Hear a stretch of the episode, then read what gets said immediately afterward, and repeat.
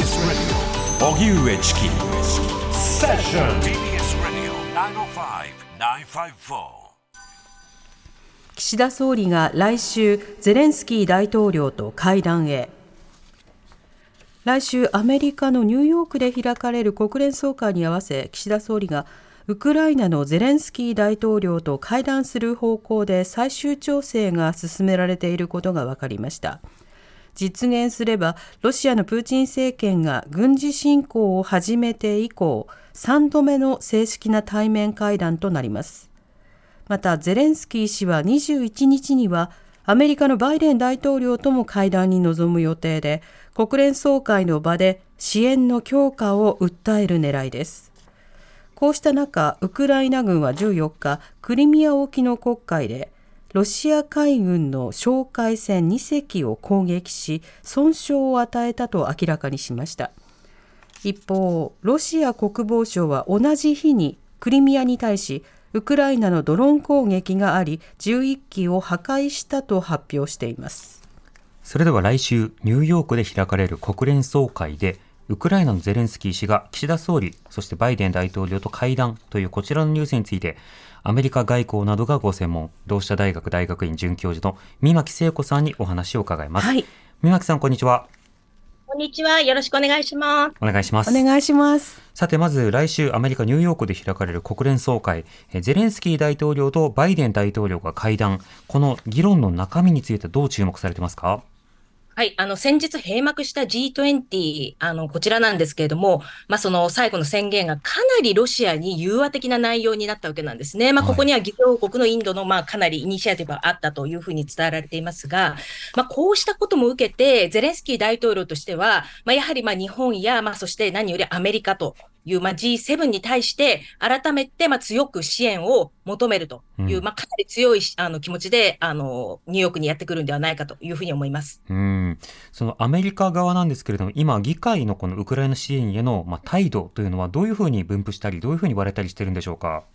はい、まさにそういったまあウクライナ側の要請とはまあ対照的に真逆の状況が生まれていて、まあ、例えばしちがつにはななじゅうめいの議員がウクライナ支援をですね打ち切るという、はいまあ、成立はしていないんですけれども、まあ、そうした動きを見せる議員がまあななじゅうめいということで、うんまあ、まさに今あの追加予算ですねにひゃくよんじゅうおくドルの、 あのウクライナへの追加予算が、まあ、議論されているんですが、まあ、すでにそうした動きもあって、そして、まあ、あの一番直近の世論調査で、まあ、全体でもあの過半数がまあ、ウクライナに対してこれ以上支援すべきではないというふうに回答していて、まあ、共和党に至っては、まあ、ちょっとこればらつきあるんですけれども、まあ、世論調査によってはななわりがもうそういった追加支援に反対というような世論の中で、うんまあ、やはりまあ特に共和党議員の方はそうした世論を見ながら行動するところもあるのでかなり難航するというふうに言われています。うん議会でのななじゅうめい近く の, その反対票というのはあの主に共和党ということになるんですか？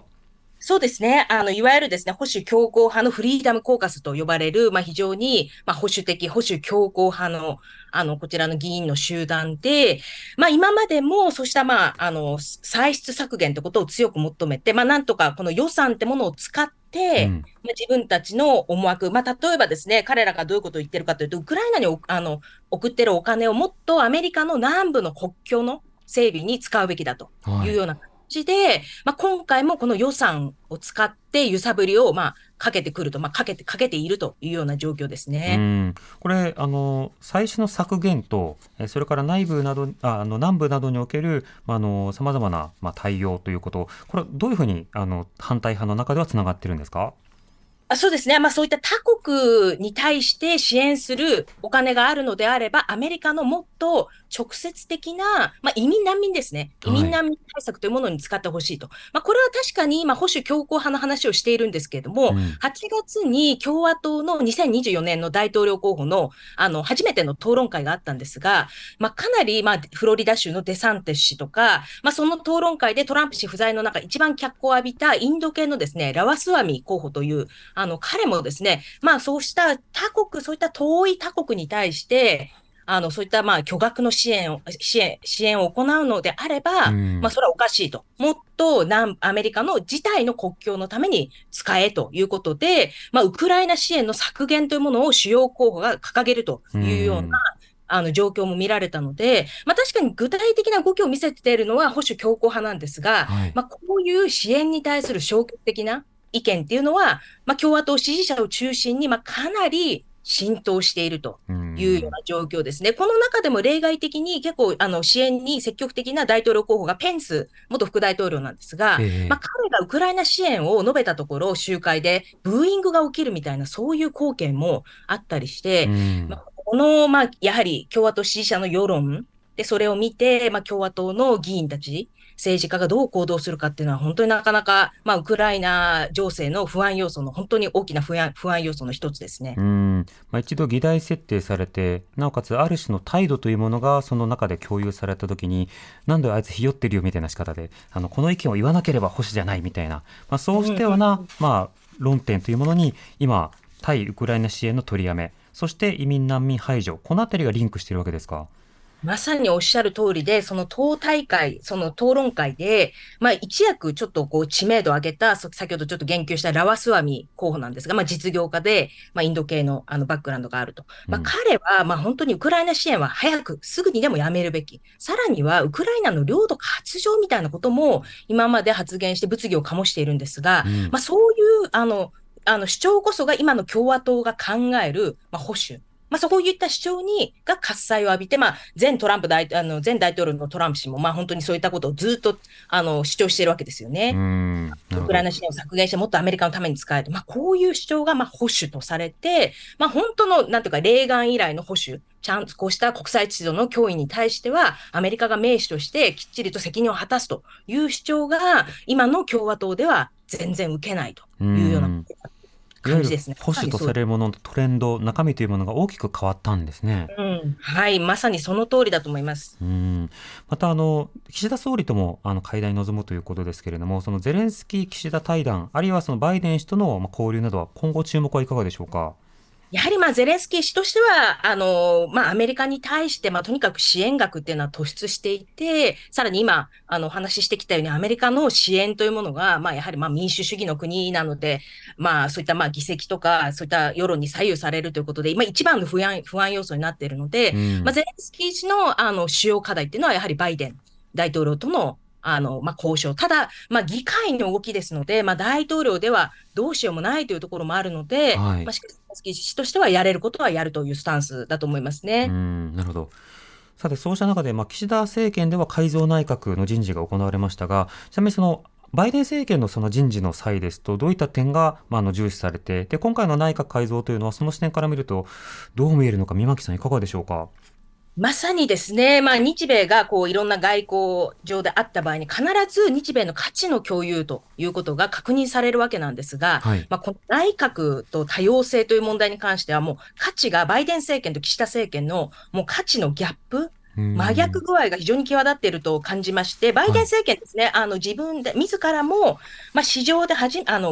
最も多様な内閣ということで、まあ、実際に閣僚は女性がごわり、まあ、さらにバイデン政権はあの先住民や、まあ、そういったあの白人以外のですね多様なエスニシティの、まあ、バックグラウンドの人も入れて、うんまあ、これもほとんどほぼほぼですね、まあ、ごわりくらいを達すあの実現したと、はいまあ、さらにあのピート・ブティジェッテさんというですねあの エルジービーティー の公言、あの公言していて、ご結婚もされているあの閣僚を入れたりとかで、まあ、本当に多様性といってもちろん女性入れるって、まあ、特に日本みたいにそこがまだ全然ダメあの進んでない国では大事なんですけども、多様性ってそこで終わらないですよね。まあ、そういった性的マイノリティとかさまざまなあの背景出自がある人、ルーツがある人っていうのを入れて、えーまあ、本当に終わりはないわけですけど、多様性をどんどん実現していくという話なんですが、まあ、日本の場合は、まあ、今回まあ女性があのまあ、日本、日本比ですけれども、まあ、あのごにん入ったっていうのは良かったんですけれども、まあ、そういう観点から見るとその、まあ、女性 の,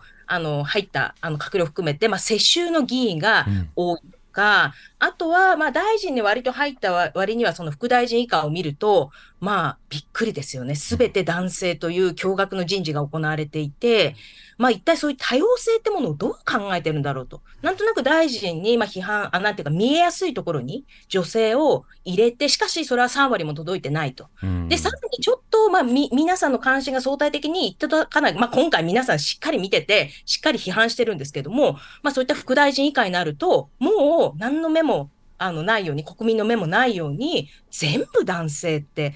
ちょっと驚愕ですよね、はい、もう驚愕としか、うん、塞がらない、塞がらない事態です、はい、でも今回すごくあのその、まあ、大, あの大臣 の, あ, の, その、まあ、あと岸田首相の女性ならではの感性共感力という、まあ、発言等も、まあ、すぐにみんなすごくさまざまな反応があって、まあ、国民の目はどんどんどんどん成熟しているのに、うんまあ